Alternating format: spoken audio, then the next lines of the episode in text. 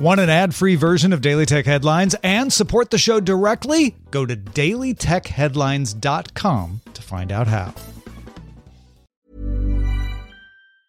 This Mother's Day, celebrate the extraordinary women in your life with a heartfelt gift from Blue Nile. Whether it's for your mom, a mother figure, or yourself as a mom, find that perfect piece to express your love and appreciation. Explore Blue Nile's exquisite pearls and mesmerizing gemstones that she's sure to love. Enjoy fast shipping options like guaranteed free shipping and returns. Make this Mother's Day unforgettable with a piece from Blue Nile. Right now, get up to 50% off at BlueNile.com. That's BlueNile.com. My business used to be weighed down by the complexities of in person payments. Then, Stripe Tap to Pay on iPhone came along and changed everything. With Stripe, I streamlined my payment process effortlessly. No more juggling different methods. Just a simple tap on my iPhone, and transactions are complete. What's truly remarkable is how Stripe caters to all my customers' preferences. Whether they're using cards, Apple Pay, or other digital wallets, Stripe ensures a smooth checkout experience every time. Setting up Stripe was a breeze, taking just minutes to get up and running.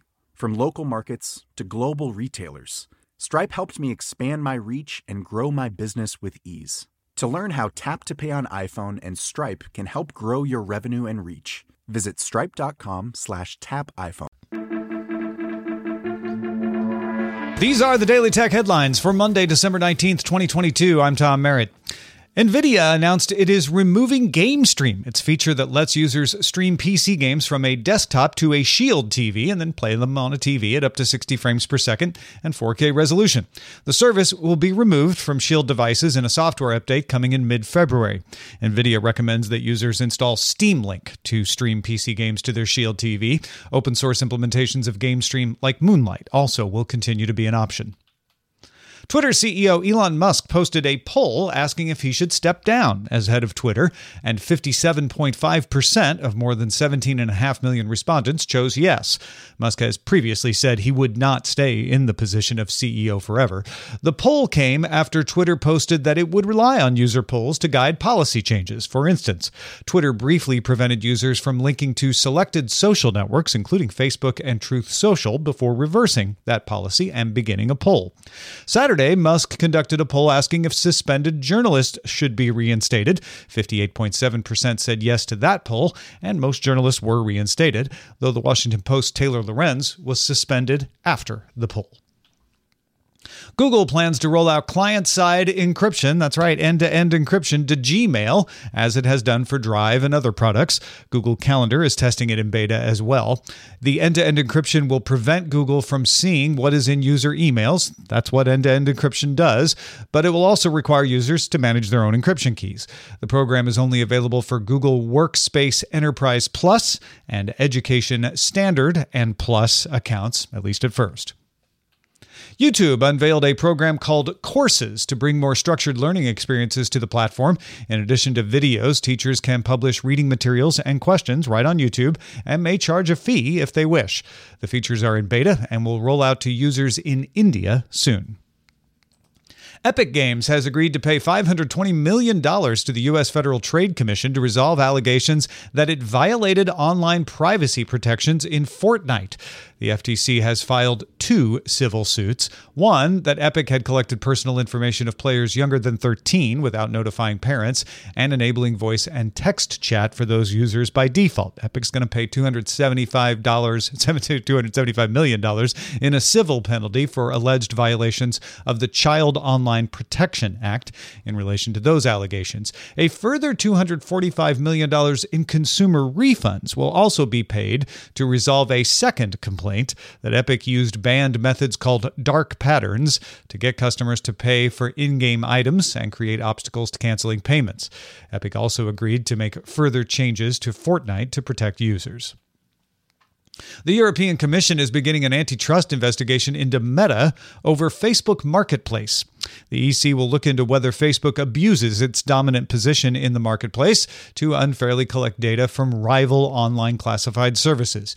The EC notes that Facebook users are forced to have access to Marketplace, whether they want to or not, when they sign up for the social network. And Facebook can gather data from their activities on the social network to inform its marketplace practices. Mexico's consumer protection agency Profeco says it will file a lawsuit against Ticketmaster over its handling of ticket sales for Bad Bunny shows December 9th and 10th in Mexico City. More than 1,600 fans were denied entry after being told their tickets were not genuine, even though the tickets were issued by Ticketmaster. You have to use the Ticketmaster app to show them, after all. Ticketmaster claims that they were, in fact, fake tickets and that the system became overwhelmed by the number of fakes therefore causing a disruption in its detection system that then caused some legitimate tickets to be incorrectly flagged as fake. And the company has promised to issue refunds plus a 20% compensation fee for those tickets. Google says it experienced the most search traffic in its 25 year history during the FIFA World Cup final on Sunday. Fans were searching for updates, of course, but also for historical records like how many hat tricks and penalty decisions had happened in World Cup history. Binance decided not to bail out FTX earlier this year, but it will rescue another digital currency company affected by FTX's collapse. Voyager Digital filed bankruptcy earlier this year and plans to sell its FTX holdings but those are now worth much less. So, Binance.us has agreed to buy Voyager Digital's assets for $1.022 billion. Binance plans to return Voyager customers' holdings to them and transfer Voyager holdings to Binance US. Customers will be able to liquidate those holdings for cash if they wish. Finally, Puck.News and The Athletics sources say Apple has backed out of its talks on a deal to get the NFL Sunday ticket package next year. The Athletic says Apple wanted international rights and in market game streams. Sportico previously reported that the NFL opposed Apple's idea of including Sunday Ticket with Apple TV Plus at no additional cost. Whatever the reason, the word on the street is that Amazon and Google, for YouTube, are now the top contenders to get the NFL package next year. For more discussion of the tech news of the day, subscribe to dailytechnewsshow.com. You can find show notes and links to all the headlines there as well. Thanks for listening. We'll talk to you next time.